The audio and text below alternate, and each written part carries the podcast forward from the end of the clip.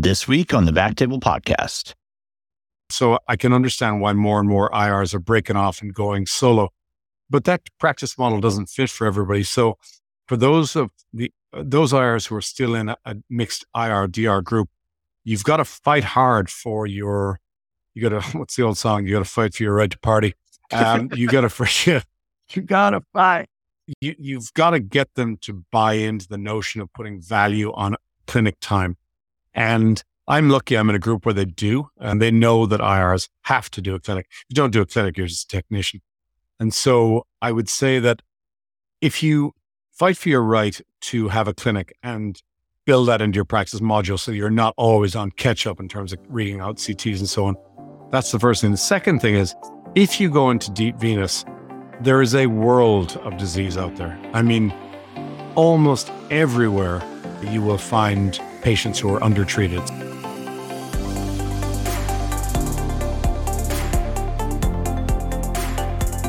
Welcome to the Backtable Podcast, which is committed to all things IR and endovascular. This is Michael Barraza returning as your host. I'd like to thank our listeners for tuning in, especially any new IR residents out there. I encourage all of you to subscribe to our podcast on whatever platform you use to listen and leave us a review. We value your feedback and we're always looking for ways to improve. And if you haven't already, check out our new web app, which we're continuously updating with resources to help you help patients. To kick off today's episode, I'd like to thank our sponsor, RadPad. RadPad was developed by physicians for physicians, providing clinically proven radiation protection during cine and digital subtraction angiography. Don't bet your career or your health on anything less. Trust RadPad radiation protection shields for all your fluoro guided interventions. See radpad.com for more information or contact info at radpad.com for a free radiation evaluation and a no brainer radiation protection cap. Let them know you heard about it on the Back Table podcast. Our topic for today is iliocaval and femoral venous stenting. Uh, joining me to walk us through this is Dr. Jerry O'Sullivan from Galway University Hospitals in Ireland.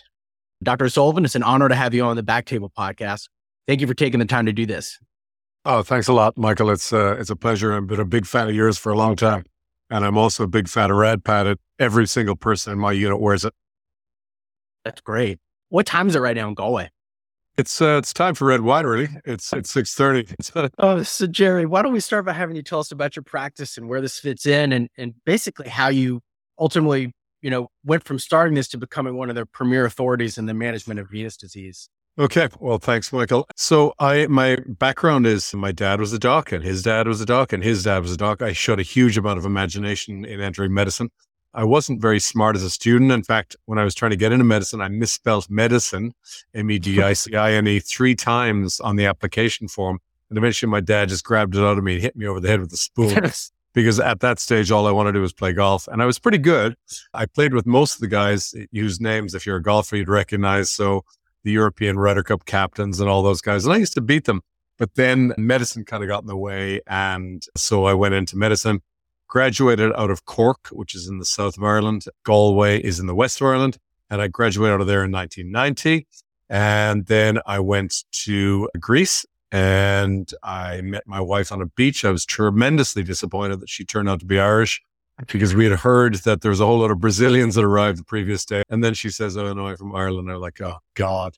And then it turned out her dad was a gynecologist as well. And I was like, Oh, man, this is like ridiculous. Anyway, that's only 30 years ago. And then I went to England to do my radiology and I did four years there. And then I did a year of IR in St. George's in London, which was at the time one of the, uh, probably still is one of the best institutions around the world, huge catchment area, ton of vascular disease.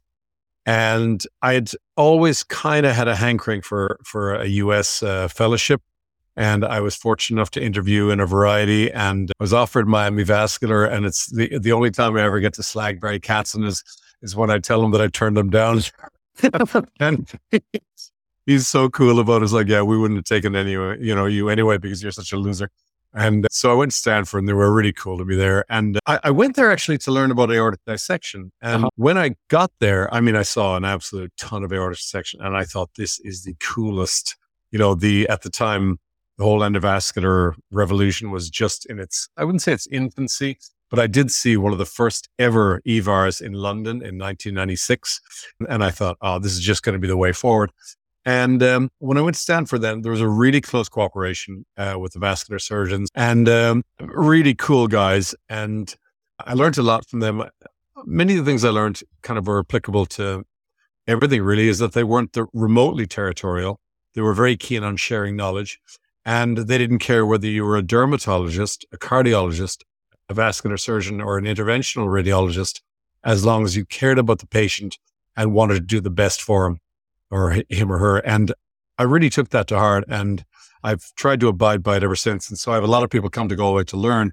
And I honestly, I don't even bother asking what they do, which seems like, how could you do that? But actually, if they've bothered enough to come to this remote outpost on the Western reaches of European civilization, they care about their patients and they, they want to learn. And so I'm happy to teach them. Anyway, a year in Stanford, three, four years in Chicago and Rush Prez fantastic hospital. What I learned in Rush Prez was that I came in all guns blazing, ready to do aortic dissection. And I then realized that actually aortic dissection is quite an unusual disease. and so you can look and look and look and look. And, you know, I tried everything. I had, I was out in the freeway saying, if you have interscapular chest pain, come to me, you know, and that didn't work. And Northwestern would have had a reasonably well ex- developed program and Rush just wasn't on the map. And I think in the first two years, I saw one aortic dissection. And in fairness, the guy had no symptoms, so we couldn't treat him. But, you know, so I was kind of like, oh God, okay. But anyway, uh, at the same time, I realized actually, and I had seen quite a bit of DVT in Stanford. Um, and I started to see more and more DVT. And I started to realize that most people were kind of walking away from DVT. So the patient would come in, uh, they'd be admitted medically, and then after a week, if they weren't improving, then they'd consult us, by which time the patient probably had symptoms for three weeks. Like, I mean, these legs were disastrous by the time you saw them. Not immediately venous gangrene, but really swollen, really tense, brawny, purpley brown. And you're trying desperately to do anything for this patient. And even when you got a good result and opened up everything, they still were left with significant symptoms. So I kind of started to believe at a fairly early stage in my attending career that I wanted to uh, remove as much thrombus as quickly as possible. And then after that, I moved back to Ireland. And about, I think it was July 2003, I rang up my oncologist, who I'm a good buddy with, and I said, Look, have you got any big DVTs that aren't resolving? He said, You know what? I've got a radiographic technician. You actually know her, this lady. She's got ovarian cancer. She's got a huge leg. We've tried everything for, for six weeks. Her leg is useless. So I, I, came up to Galway. I saw her. I looked at her. And on the Tuesday morning, we operated. And to cut a long story short, in one hour and 47 minutes, we were done skin to skin. My first patient ever. And her leg improved radically, dramatically, exceptionally, incredibly, and minimal TPA. And I thought, okay, this is the way forward. Right. This is what I want to do it was one of those road to Damascus kind of like, yeah, this is, this is what I want to do. And so the aortic dissection stuff kind of went out the window. Well, Jerry, I'm sorry you didn't have a chance to pursue your career in professional golf because it sounds like, you know, that like, but uh, you ended up okay. And uh, you know, over the last 20 years, you've had a consistent and pivotal role in helping guide the ideal management of both acute and chronic iliocaval and lower extremity venous disease. But with the cancellation of this year's SIR meeting, we hmm currently missed the opportunity for formal discussion on one of your more recent contributions, namely that the 24 month results of the vernacular trial from you and Dr. Sure. Um, I'd like to take advantage of that while I've got you on the air. So, for our listeners who aren't familiar with the trial, can you summarize what vernacular investigated and really what we've learned from the second year of follow up data? Sure. So essentially, this is one of the the venous stent trials, I suppose. In Galway, we've kind of done them all from the Zilver Vena through Veniti Vici, through Bard Vernacular, Medtronic Abre, and the latest coming down the pipe is the Vesper. And uh, the vernacular trial involved the Venovo stent, which is a Bard or now Becton Dickinson uh, product, a large range of diameters, 20 millimeters down to 10 millimeters, large range of lengths from 40 to 160. So it's benefited, say, from identifying, I would say, holes in others' portfolios so that you can now cover the, the range of disease to a large extent in one stent. For the patients who are post thrombotic, probably might need a second stent, but I would say on most wall stents, or sorry, cases involving the wall stent, I would need three cents. So there's a bit of a, a trade off there. The Bard vernacular uh, Venovo study, 170 patients, 21 sites, Europe, United States, Australasia, multi center, obviously, uh, non randomized core lab data. Patients were divided quite um, impressively by the FDA into the non thrombotic iliac vein lesions, or what we call as NIVLs, non non-thrombotic iliac vein lesion, and those who are post-thrombotic. And they also took patients with acute deep vein thrombosis in contradistinction to uh, sorry to some of the other trials. Essentially, as you'd expect, NIVL patients did incredibly well, sort of 98% patency plus at one year and the same at two years. It could have been even higher than that. I don't have the data right in front of me, but it's really, really high. The post-thrombotics are a much more challenging group. They've obviously already shown the propensity to thrombose. And secondly, their inflow is almost always somewhat compromised. So this trial involved lesions which extended just into the inferior vena cava, although for the purposes of okay. description, it was common iliac vein. It's a class two device, opposed to class three. And then as low as the lesser trochanter, but specifically not into the mouth of the profunda and not into the mouth of the femoral vein. And at in the post thrombotic group, your patencies were very satisfactory. The industry, or rather the the literature standard would have been 74%. That was by the large paper by Mahmoud Razavi, a meta-analysis of the the large stent group. I think that was in the JVR in, I'm going to say 2015. Uh, really good paper. Well worth the read. Mahmoud is one of my uh, mentors from Stanford. Very smart man. And so he he looked at all of those, and that was the, the, the number that derived, 74%. So I think the Bard data was far superior to that. And like, I'm going to say in the, at one year, I think 88.6%, at two years, 84%. So, uh, and pardon me um, to your listeners if I've got the numbers slightly off. No, that's right. The second it is, 83%. Yeah, it is 83%. Okay. So it is, you know, it's, it's, it's good data. It's good data. That's all I can say. What do we learn from it? Well, as you'd expect, post thrombotics are harder to stay open than NIVLs. We learned also the the vernacular or the Venovo stent is very resistant to fracture. There was zero percent stent fractures this is all core lab, by the way. So what happened was that I or any of the other investigators took the the, the scans. We used personally. I used I, I use IVUS pretty much in all the cases now. So there's a marker catheter inside. They can measure off that. Then the data was sent anonymized to a core lab. I never even saw the results of their uh, estimations, but I know that they were stricter than I would be normally, and I'm pretty strict. So I, I would hand it to them like it was real data. You know, the, the numbers are real. And so I would say it's, it's a very reassuring trial. The stent worked well. It doesn't fracture. It doesn't migrate. Uh, it doesn't move. So for those of you who haven't used it, and I'm not really using this as a plug for Venovo because I, I would expect that the Abre from Medtronic and the Zilver from Cook will be out relatively shortly. I would hope from your point of view, but it's a different animal when you're deployed compared to the wall stent. So typically say if I was doing classically say a big DVT from the left, there'd be a May-Thurner lesion. With a wall stent, I'd be landing the stent well up into the IVC, hitting the right wall of the IVC, and then I'd gradually pull it back until it was still touching the right wall. And I would use, I would oversize it. So I'd use something like a 2090 in the left common iliac vein. I'd use a 2090 in the, in the left common iliac vein, then balloon dilate to 16 or 18 and get it something like a 16. When you're using a Venovo, you have a much tighter tolerance so typically I would balloon dilate to 16. I would put in a stent that is 16 and I would post dilate 16. And you can land it much more accurately, much more accurately. Like I would typically have it protruding into the IVC by probably seven millimeters. And I'm not saying 10, I'm not saying 12, I'm not saying three, I'm saying seven. And it is that accurate. There is literally, well, I think with experience, no foreshortening um, and no movement. And I would say that's the same for you know, most of your listeners, if they're listening to a podcast, are probably young. They're very familiar with laser cut nitinol stents.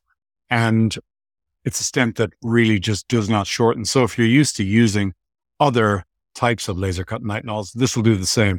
So it's, it's accurate. It's really accurate. And um, it's got good flexibility. It conforms to the vein rather than the other way around. So yeah, I think the trials show that it's a, it's a reliable stent. And I think probably and this is not against wall stent because I've used wall stents a lot, but I, I haven't used a wall stent in a good while now to vein because there's frankly no need, you know, from my point of view. Yeah. I mean, that, that, that answers really all the questions I had about that, you know, just what are you still using? Is there still a role for wall stents? Mm. Uh, you know, is there anywhere where you're still using them that, you know, that you, you can't get with these? I mean, it used to be, you know, the size of the wall stent was one of the factors that kept people using it. But I mean, these go mm. 20 millimeters now. They do. Yeah. Yeah, they do. And so typically, like my, a good friend of mine is Stephen Black in in London in the UK. He's a vascular surgeon, but a really good friend of IR, and he'd be someone. He's he's uh, he's funny. He's worth talking to, and he's someone we should try and get over to SIR next year because you know Nashville is going to be a whole lot of fun, and uh, Mike take the president. And anyway, but he he uses the the Vici a lot, and so when like he tends to do the cases that everyone else shies away from. So he's doing from renals to groins bilaterally, which is the kind of stuff I, I like as well now. I tend not to do many NIVLs. I mean, yes, if someone's got gross swelling of volar extremity, it might improve things, but a lot of the patients that I see are frankly slightly obese and both legs are also slightly obese. And they insist to me that their, their left ankle is puppy. And I'm looking at it thinking, mm, it's puppy, but you're kind of puffy all over, really. And uh, how does one say that politely? Stephen Black does. He he likes he really likes the Vici, so he does kissing 14 Vicis from renal veins down to just above the groin, and they use the bar. Yeah, yeah. So it's probably I don't know. It's probably off label. I don't know. Everything's off label, but it's it does have good radial force. I would say the Achilles heel of the uh, Vici, and I would say this, and I've said it many times to Boston folk, is that it's probably a little bit stiff around the okay. ligament, you know? And so any patients of mine who I've seen stent fractures in, it has been around that point. And I believe Stephen told me the last day we were on some webinar, he said it's about 6%. So, you know, it's not a massive number, but at the same time, it's a factor, you know, 6% is quite high uh, because I mean, wall stents don't fracture around the inguinal ligament, but wall stents do tend to concentrically narrow. Whereas the newer stents tend to focally narrow. And I think that is, that's an advantage for the newer guys. On the other hand, if a stent blocks, then wall stents are much, much easier to reopen because right. getting through it, it's, it's like a pipe as opposed to getting through one of the, uh, the newer boys. They can fish, fish mouth and you can end up putting your wire through the interstices. And that's catastrophe. As soon as that happens, you're done. This is like over. Do you understand what I'm saying? Absolutely. Um, yeah, yeah. And so that's happened to me a few times. And so you must not give up wire access with newer fellas, you know, and you must make sure that at all times, I like I would go straight from the wire to a large device, like a, a long 10 French sheath. And if the 10 French sheath doesn't go through, it means your wire has gone through the interstices at some stage. So that's something to watch out for. So when would I use wall stents? I would use wall stents going across groins. I would use wall stents to buttress existing laser cut nitinols. There's no point using a second laser nitinol inside one that is already narrowed down. It will not work, at least not in my experience. Wall stents are incredibly flexible. And uh, where else would I use them? Oh, yeah, the overlap point is much more important with the laser nitinol. So that's something I've only learned in the last couple of years. And the reason I learned that is that if you take two open cell stents and you overlap them, say by your usual two centimeters or so, the overlap point becomes much more rigid, much more rigid. So what the European boys, and I'm talking about the guys who've done like big numbers. So Olivier Hartung is a vascular surgeon in Marseille. Marzia Lugli, L-U-G-L-I, um, she is a vascular surgeon in Modena. Rick Graf is an IR. He's now at Friedrichshafen. What they've shown me is that if you overlap the stent, you've got to keep your overlap away from the level of the inguinal ligament because that's when you're going to get into trouble. And they're absolutely right. So what they often do is to say they've got a, a complex reconstruction, say from the mouth of the femoral, the profunda, all the way back up to the IVC, is that they will deploy the middle stent first, which was news to me. You know, like it just seems, it just seems counterintuitive. You know, like I tend to start at one and go to the other. But with, if you do that, it means you guarantee your overlap points are south or north of the inguinal ligament. And I don't know if you saw the Charing Cross webinar the other night, but there's a very interesting paper by a guy called uh, Cheng from, from Stanford. And he's done an incredible paper, really cadaveric studies on iliac venous stents. Okay. And what they found was that it isn't the inguinal ligament that is causing compression on the stents. It's the pubic ramus. So it's posteriorly rather than anteriorly. And it occurs not when people flex their knee, like bringing their knee up to their shoulder, but when they hyperextend, like if they were doing, say, a lunge in oh. yoga. You know what I mean?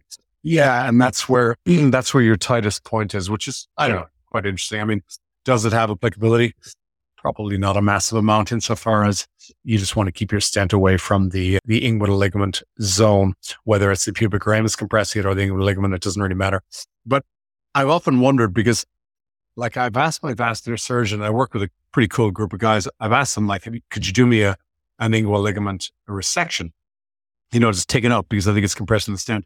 So I go up to theater, the operating theater, and I, I look with them, and uh, and the damn ligament is miles away from the stent, like miles, you know, like 15 mil, you know.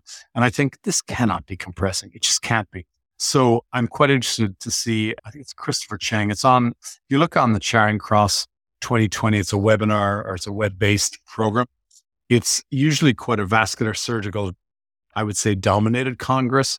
There's a lot of stuff on aortas and stuff, which I don't do so much of anymore. But this particular day was deep venous, and it was a really interesting um, hour and a half. With uh, there's some, I mean, there's some seriously big brains there. Not me. I'm talking about the other guys, and and I learned a lot from from them that day, which is cool. So another question about that, then. I mean, you know, with the compression of the inguinal ligament or the inferior pubic ramus, whichever it is, mm, um, yeah. You know, why would these new stents, Vici Venovo, or maybe the Vesper or the Abre be a problem if they're if they're stiffer. You know, I, I would think that maybe that would just make them more prone to getting fractured. Yeah, fair point. And, and I would say that I mean the number of fractured stents I've seen is really really small, but the people I've got.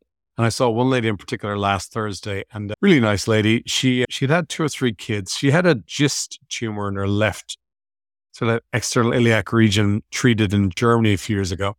And she then, she had a pannus, you know, sort of a, an abdominal adipose tissue overhang from a cesarean section.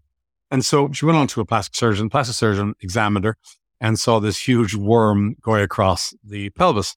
And he correctly identified it as a, a vein. In fact, she correctly identified it, which was very helpful. And so I did a scan and she had a left common iliac and external iliac vein occlusion, big pipe going across the uh, midline. Uh, she had made her own palma, as it were, palma bypass. And so I stented her, reconstructed her. Everything went fine with the Vici.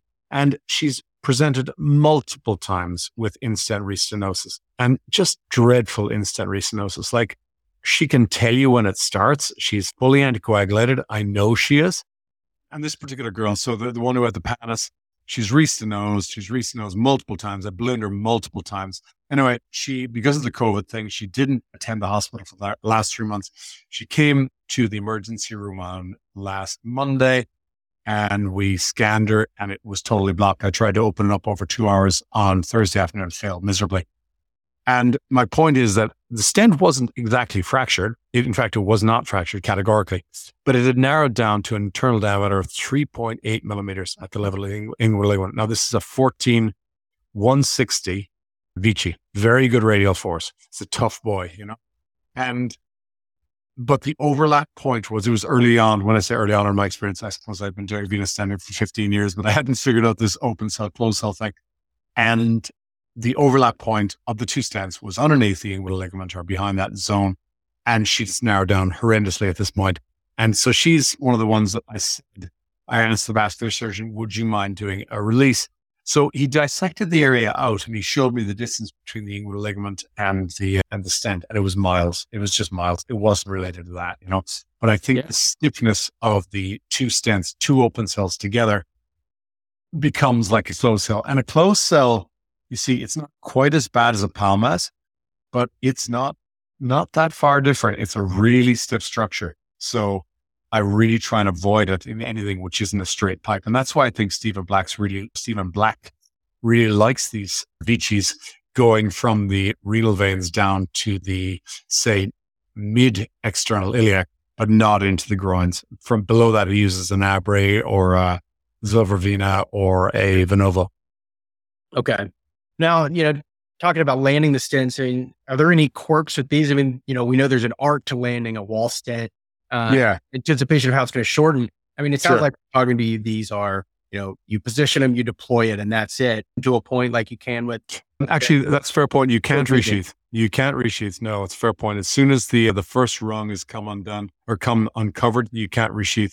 Okay. So I would say you just spend. I spend quite a lot of time magnifying the, the bifurcation point, and I mean a lot of the cases I'm doing now with two sheaths from the neck because uh, I put in two 10 French sheaths in the neck and do all the work from up there with the patient either asleep or awake. They don't really tend to bother too much about the sheaths in their neck. They're you know, looking out to the left and working from the right neck. I tried at one stage to do left and right jugular veins, but was a disaster because I had to keep switching back and forth. So now I do two punctures in the neck. If you do that, you can land a pigtail catheter in the right common iliac vein, pretty much at the level of the, the confluence of the two common iliac veins. And you can deploy your stent such that it pushes the pigtail, which uh, has got a diameter of, of about a centimeter. It can push it to one side, but it doesn't flatten it completely. And that's the level of precision you're talking about. So that now, I mean, having done more and more of them, I don't bother with the pigtail anymore because I know my landing point is is is very precise. And I think we might talk about that later in terms of a paper one of my fellows wrote last year. Yeah, But, aiming yeah. for the bottom corner. Aim for the bottom corner, yeah. Yeah. It was supposed to be, I don't know, I, it wasn't the title I would have wanted because aim for the bottom corner for me is a soccer analogy. You're just like, you know, you're yeah, aiming you bottom have score field goal. Exactly. But I wanted to have it as a field goal. But then uh, JVR said, no, this isn't a suitable title. And I'm like, "Mm, okay, but it's really what I'm talking about because I'm coming in from the side and you need to land the stent in between the, the two goalposts. But anyway, it was one of those weird ones. But the gist of it is that if you position the patient either prone or supine such that the spinous process of either L4 or L5 is directly between the pedicles, where your wire crosses that midline at, at whatever level, you want to land the stent just to the right of the spinous process, but not as far as the pedicle. And actually, when you zoom it up, it's quite a big space. And um, when I've done that so far, I haven't got cut out. Now, you could say, well, how about somebody with a previous uh, laminectomy? Yes, okay, you're going to get cut out there, or spina bifida. Yeah, you're going to get cut out there. But uh, so far, it hasn't happened yet. It's it is a pretty precise thing, and we measured it. And then I thought, okay, well, how accurate this is this? And then I said, well, let's look at it because we actually do a lot of CTV because a lot of our patients say are cancer patients and they're followed up by means of CT. So we get the CT scan data for free, as it were. And it is a, pretty much a, uh, an inviolate principle uh, that you can land. So I don't actually use IVUS to land my stents up at the top end at all.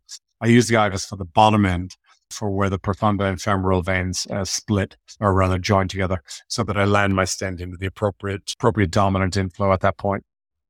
I used the paper actually at one of the sites where I don't have IVUS, and it served me very well. It, it went perfectly, but I almost got myself in trouble because I was using a wall stent, and you know the study Okay. Okay. silver Okay. And teaching the That's right. That's right. it.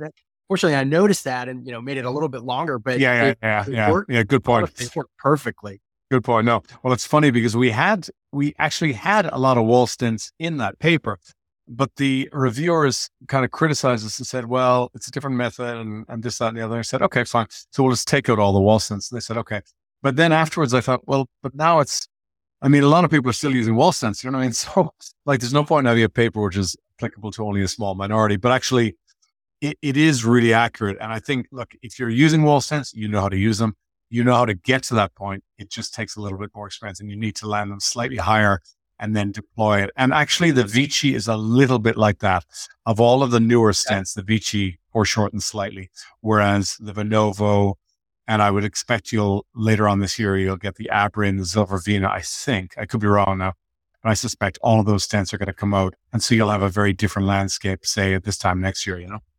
Yeah, and I, I look forward to to getting to that point. I've, I've uh, led a protracted battle to get them in my hospital because even I though hear you. I've done Yeah, yeah. I don't know how many wall stents at this point. I still Sure. just a little bit every time. I agree. I agree. It's it's tricky. I mean, at some level, it's kind of fun because it's like Yeah. it does it does demand a challenge. You know, you got to engage your brain. Frankly, when I'm using the the Venovo, I, I literally turn off brain because I know, like, I I, I look where I want to go on the screen, and then all I do is just concentrate on that point. That's it. I don't look at the stand opening at all. All I do is look at the top landing zone. That's it. Yeah. So, you know, and that's, you know, and that's fine. But, and there is a cost differential. They're much more expensive than, uh, than the wall stents. At least they are in this part of the world. The, uh, the wall stent, I mean, I've, I've, I've, the wall stent machine is in Galway. It's this enormous Okay. drum. Yeah. Yeah. Yeah. It's, it's, it's actually a pretty cool machine. If you guys ever come over, like it's, it's apart from the beer and the golf and the surfing, the, the, the Boston factories here and the Medtronic factories here and Coke is down the road. Yeah, there's a lot of some here. The wall machine is is is colossal. It's huge. It's funny. I've had a few patients from the factories. The factories are big employers here. They're like, No know. way. yeah, yeah. I've had patients on the Boston Scientific wall stent assembly line, assembly line who I put in wall stents on this particular girl, and uh, she was able to find out which of her colleagues had actually made that wall stent, the one that went into her. You know what I mean? It was kind of funny. What is your your typical anticoagulant or antiplatelet regimen that you do for patients after placing one of these stents? So if they're, I do very few NIVLs, but if you're doing NIVLs alone what- and nothing. Tell me what, sorry. what is nibbles? Oh, sorry, non non thrombotic iliac vein lesion. So Oh, what we would call a May-Thurner, or I suppose with the advent of IVUS, we're identifying a lot more of these lesions around the uh, iliac veins. Classically, it's it's between the right common iliac artery and the sacrum, so that would be the left common iliac vein. But there's also lesions. There's quite a few lesions in the right external iliac vein, left external iliac vein, and even right common iliac vein. So these are all non-thrombotic lesions. It's a little bit of a tricky group. These patients present with often they're referred to me as lymphedema. We do a lymphoscintigram. It- It's often a little bit delayed, but the lymph nodes are present. We then do IVUS. We identify a whole load of areas of stenosis. Now, the VIDIO trial by Paul Gagne from, he's from um, Connecticut, vascular surgeon, good guy. They said that 61% was the magic number. That was the percentage of stenosis that would lead to symptoms, or in other words, treating those patients would be a benefit. Now, every patient is individual, but I would say I probably go, go for more like 75%. I certainly don't go on 50%. So if they've got a 50% stenosis in the left common iliac vein and they've got a bit of ankle swelling bilaterally, do I treat them? I don't really, you know, I think it's kind of a bit. You know, you're kind of like, who are you treating really? You know, I don't, I just don't feel that comfortable because often these are young women, they're in their 30s and 40s. I mean, what, you know, like this stent has got to stay open for 50 years, you know, so like you're, you're asking a lot, you know, and, and I do feel uncomfortable. I'm much more comfortable in patients who've had a DVT, whether it's acute or the chronic post thrombotic or cancer patients. Cancer patients, I throw the whole kitchen sink at them because, you know, they may only have a few months left on earth. And I want those months to be leg swelling free. And I, I'm a huge believer in that. But uh, oh, so in terms of anticoagulation, so if they're a NIVL patient, so non-thrombotic vein lesion, antiplatelets on their own are absolutely fine. And I have no problem whether you use du- Duoplav or some sort of a dual antiplatelet agent. I don't really care. A friend of mine, Peter Pappas, he's a vascular surgeon again from the from um, um, um, um, New Jersey, I think. He's put in nearly 350 of these with no anticoagulation, you know? So I think that kind of, you could argue lots of ways that particular one.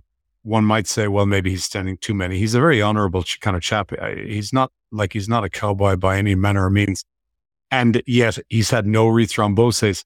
Now, either that means he's not following them up, but I'm pretty sure he does, or because they've got a 14 millimeter stent at absolutely virginal veins on all sides, they're never going to get a thrombosis anyway. So I think really the uh, the conversation applies almost exclusively to post thrombotic patients, and in post thrombotic patients, you're then looking at what do you use, and I would go with low molecular weight heparin for the first two weeks, partly anti-inflammatory, partly because I I can then give them non-steroidals for their pain because every single iliac vein stent patient gets back pain, and early on I learned that warfarin and non-steroidals don't work well and non-steroidals and NOACs don't work well either. So low molecular weight heparin for two weeks is good. I almost always get them back for an ultrasound at that two weeks, see what they look like. I insist on seeing their tummy. Uh, I know that sounds really, really childish, but I want to see the bruises. I'm a bit of a, I need to put my finger into the, the side of the, of the wound created by the Roman soldier before I believe it. If they've got no bruises there, I'm kind of wondering, okay, what are we doing here? You know, uh, you because I mean, I'm talking, I expect to see, I want to see the sites they've been injecting the low molecular weight heparin, you know? Oh, okay. Okay. Yeah, I know that sounds really, really childish, but no, not at all. uh, I've just got burnt over the years and I would beat myself up massively on these patients. And then, you know, a few months later, I'd be realizing, hang on a second, I I one really interesting guy. He was a police officer about three or four years ago. And he presented with no more five or six years ago. He presented with DVTs, and I looked at him, and he presented outside the three or four week window, and so I didn't thrombolize him. I anticoagulated and put him on stockings, and then he presented with a breakthrough PE while on anticoagulation. I'm like, holy guacamole! So I, I sent him to my hematology colleague, uh, who is this young, really intelligent lady called Ruth Gilmore and she's just a little pocket rocket rock star. She's just brilliant. She just identifies all sorts of little niches. But anyway, she she threw the kitchen sink at him. He didn't have a factor V Leiden, he didn't he didn't have antiphospholipid, whatever, and so on and so forth. So I see him back about six months later. His post thrombotic syndrome has got worse again. And so eventually at this stage, I start to smell a rat. Now he had arrived each time without his wife. A little bit unusual, mid 40s. Most of the time, if the husband isn't improving, the wife attends. So I then probably broke every ethical code in the book, and I rang up his pharmacy, his uh, his actual pharmacist, and said, uh, "You've got this patient," and um, I put him on um, low molecular weight, weight heparin followed by a NOAC on these dates. Can I just ask you, between you and me, and I won't ever mention your name, how often has he filled a prescription? And and I'd I'd made a particular point of asking him you know, casually, oh yeah, do you like do you use do you find it difficult to get hold of the NOACs? You know, he lived out in the country and he said, No, no, no, it's fine. I always go to the same chemist. So I knew he went to the same chemist. Anyway, she said he had filled his prescription two times out of the previous six months. So he wasn't taking the damn stuff. And of course, then it all started to make sense. And then I got him back in. I said, Look, pal, you've been frankly F star wasting our freaking time. We've been throwing all these thousands of dollar tests at you. You just haven't been taking your tablets. It turned out he owned a farm. His police officer salary wasn't paying enough. He was working nights as a night watchman, working days as a police officer. His life was in shit. And so when I got to all of that, then I kind of understood, okay, look, I can understand how this is all going to crap. He's not wearing his stockings. He's taking his warfarin. Everything's okay-ish, but he does, uh, does have bad post-thrombotic syndrome. And so what I learned from that, and Stephen Black has corroborated this again a few times, that until you trust the person, until they're intelligent, don't use a NOAC. Okay. And I know that seems very arbitrary. And if you get, I would say generally that women are smarter than men when it comes to their health, they take it more seriously. If you say to them, I really need you to take this medication, otherwise you'll die. Men kind of laugh and go, yeah, whatever, you know, devil may care attitude. I'm Brad Pitt. You know, I don't need this shit. Uh, whereas the women kind of look at you and say, okay, fine, I'll do that. And so a lot of my initial consultation is to decide on how smart or how otherwise the patient is if they're really smart and they're willing to, if they've already looked up the dose of NOAC and they're asking me, what would you rather I went on Xarelto or Pradaxa or Apixaban or Eliquis. then I'm kind of thinking, okay, we got them buy in here. I, I tend to go for Eliquis twice a day. Is my own personal favorite. But to of le- very long and loquacious story back to your original question, low molecular weight heparin for the first two weeks, see them back. And then if they're doing okay, then I transition them to warfarin for the first six months and then NOACs after that. Now, these would be in my difficult post thrombotic patients. And obviously, I tend to get the worst ones from around the whole country, the ones that nobody else wants to touch because they've failed several times. The last question for you is in terms of follow up, do you do any imaging or is this strictly clinic follow up, follow their symptoms and see how they do? Okay, so every single patient gets a day one ultrasound before they leave the hospital. If they're going home that afternoon, I want to scan them myself that afternoon. If they live locally, I'll get them back the next day. When I'm asking the sonographer, the technician, I just I, I said I just want to see flow to flow, color color flow, wall to wall. I don't care how they do it, just show me that. And they usually send me a WhatsApp video, and then hunky dory, they're out the door. Then I try and see them back two weeks. If the patient is very reliable, I might leave them go for a month. At the month, I do an ultrasound. Uh, I do a CTV at six weeks. So I'm doing between two and three imaging studies on every single patient up to six weeks. And the reason is that the vast majority of the patients fail, or of those patients who fail, vast majority fail in that six weeks. So once I get beyond six weeks, yes, there is a late drop off rate, but usually by then I've already flagged the fact that you see the CTV is quite useful for showing in-stent restenosis, whereas ultrasound is better for flow and, and physiology and augmentation, respiratory and so on, compressibility. So the CTV is better at showing in-stent restenosis, particularly if they're in any way obese. And I suppose over the years, I've learned the importance of identifying really good inflow. So if their inflow is disastrous, I walk away. And I learned a nice technique from some boys in France a few years ago called direct CTV. So we inject into the foot on the ipsilateral limb with the compression stocking on, drive the contrast up through the deep circulation, and then you see which vein preferentially the blood flows into the groin. So, you know, it's it's pretty much even Stevens between femoral and profunda. But when I see a lot of the, the teaching of Raju, Suresh Raju in, in River Oaks in Mississippi is right. But one area that I would disagree with him on is that he always punctures the femoral vein in mid thigh. Now, that's fine if the femoral vein is the dominant inflow. But if the profunda femoris is the dominant inflow, then he is essentially stenting across the mouth of the profunda, which I think is a really bad idea. So more and more now I've switched to the jugular um, and go from there. I avoid the femoral vein if I can. Yeah. So I, am a big believer in the inflow and we use direct CTV to quantify that. If you've got good MRV, that's good too. It's obviously lower radiation and so on and so forth, but CTV does have its advantages that way. All right. Well, I think that covers just about everything. Is there anything else? Oh yeah, crisscross. That's what we can talk briefly about that. Patients with an iliofemoral DVT, which extends down to below knee. If you're good with ultrasound and good with a needle, puncture the posterior tibial vein is, is great. If you can't, obviously puncture the popliteal vein, but that only addresses the above knee stuff. So if you want to go south, then you can go crisscross. If you puncture the popliteal vein, you can go south and clean up the popliteal vein. Now it's quite tricky technique, but on occasion when the posterior tibial vein is inaccessible or I'm being too cack-handed to get in, it's quite useful. So yeah, I think that's about kind of the limit of my venous experience. It's I, what I would say. A lot of IRs are worried about practice. You know, they're worried about getting encroached upon by vascular surgery. They're worried about cardiologists. They're worried about this. They're worried about that.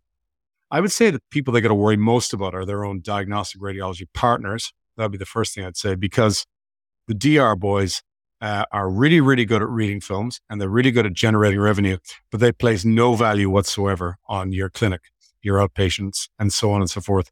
And that's a tricky mix. And so I can understand why more and more IRs are breaking off and going solo, but that practice model doesn't fit for everybody. So for those of the, uh, those IRs who are still in a, a mixed IR DR group, you've got to fight hard for your, you got to, what's the old song? You got to fight for your right to party. Um, you got to forget. You got to fight. Anyway, no, you got to fight for you. You you've got to get them to buy into the notion of putting value on clinic time. And I'm lucky. I'm in a group where they do. Uh, most of my colleagues are U.S. trained, and they they know the deal. So they were, you know, they were Pittsburgh or Penn or MD Anderson and so on, and they know that IRs have to do a clinic. If you don't do a clinic, you're just a technician. And so I would say that if you fight for your right to have a clinic and build that into your practice module so you're not always on catch up in terms of reading out CTs and so on. That's the first thing. The second thing is if you go into deep venous, there is a world of disease out there. I mean, almost everywhere you will find patients who are undertreated. So, you know, you can touch onto the lymphedema group.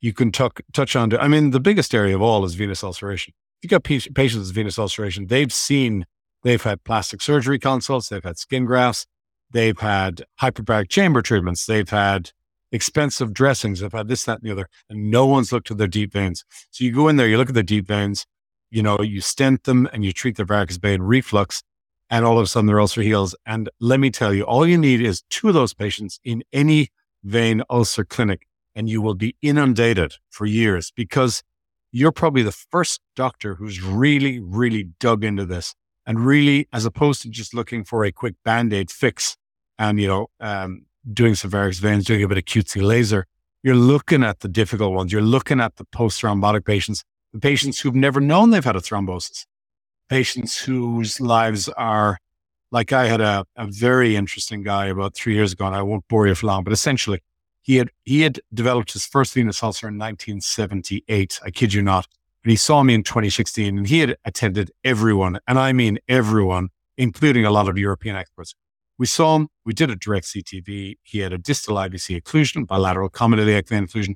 We stented him. I actually had some of the boys over from the UK on one of these things called in cath lab, which are pretty cool.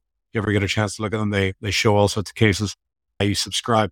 Anyway, we were done in well under an hour, well under an hour. We went off for a nice lunch and I saw him back in my rooms, my clinic about six weeks later. And he brings a huge big plastic black plastic bag. And, and I'm thinking, okay, you know, I've had, I've had people giving me gifts of wine and I've had food and I've had all sorts of stuff.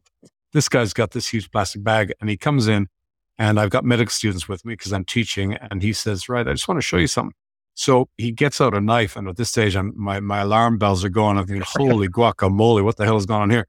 He gets a knife and he slashes the plastic bag and out spills a myriad of towels, sheets, socks, trousers, compression stockings, blankets, and so on. He said, Now, this has been my life for the last 38 years. 38 years. He said, When I got this disease, I was a young man. You have no idea how self conscious I was trying to get into bed with my wife the first night. And she's asking me, What's the gooey stuff on your leg? You know, it, it affects every single aspect of their lives. And anyway, he said, and within six weeks, it was actually, he said, it was actually the 44th day. On after day 44, my ulcers had healed. He said, now I know I should be grateful. And this is what made the most impressive impact on me was I know I should be grateful because yes, he sorted me out after 38 years. But his words, what the fuck were the rest of the bozos doing? You know? and, you know, he was right because he had asked the question. He had asked the question specifically Is there anything else we can do? You know? And nothing had happened until December 12th, 2016. It was really bizarre, you know? And he, he's become, ah, he's not a friend, like, because he's, he's probably about 79, but he's, he's a cool guy. And I'd see him from time to time. He comes back in. He, I mean, I don't even bother seeing him in my clinic anymore because he's doing fine. He's intelligent enough to know that if he gets, you know, if he were to get anything on his legs, he comes back to me. He's, he's on lifelong anticoagulation and is absolutely assiduous in take it.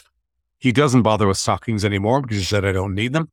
It, it, it, was transformative for him. And I got a bit of a kick at that stage because I thought I knew, I wouldn't say I knew everything about deep venous, but I knew a lot about it.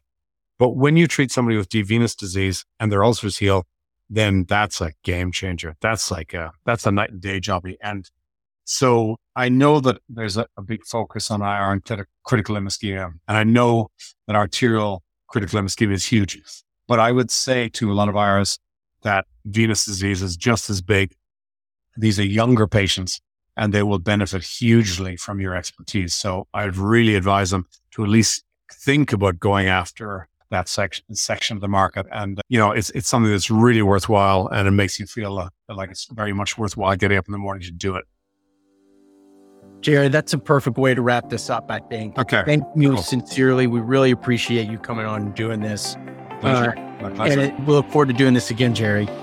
Sounds good, Michael. Thank you very much for your time. Right. See you. Thank you. Bye bye now.